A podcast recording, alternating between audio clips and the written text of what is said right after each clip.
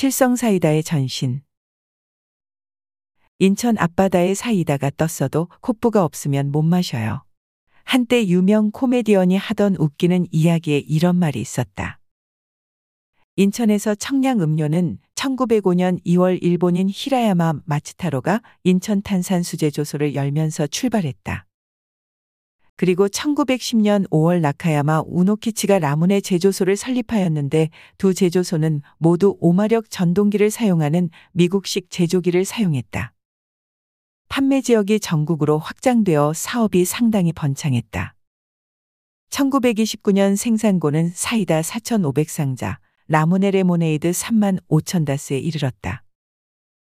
이 사이다 공장은 광복 후 스타 사이다라는 상표로 계속 영업을 하다가 문을 닫았는데 서울 칠성 사이다에 흡수되었다.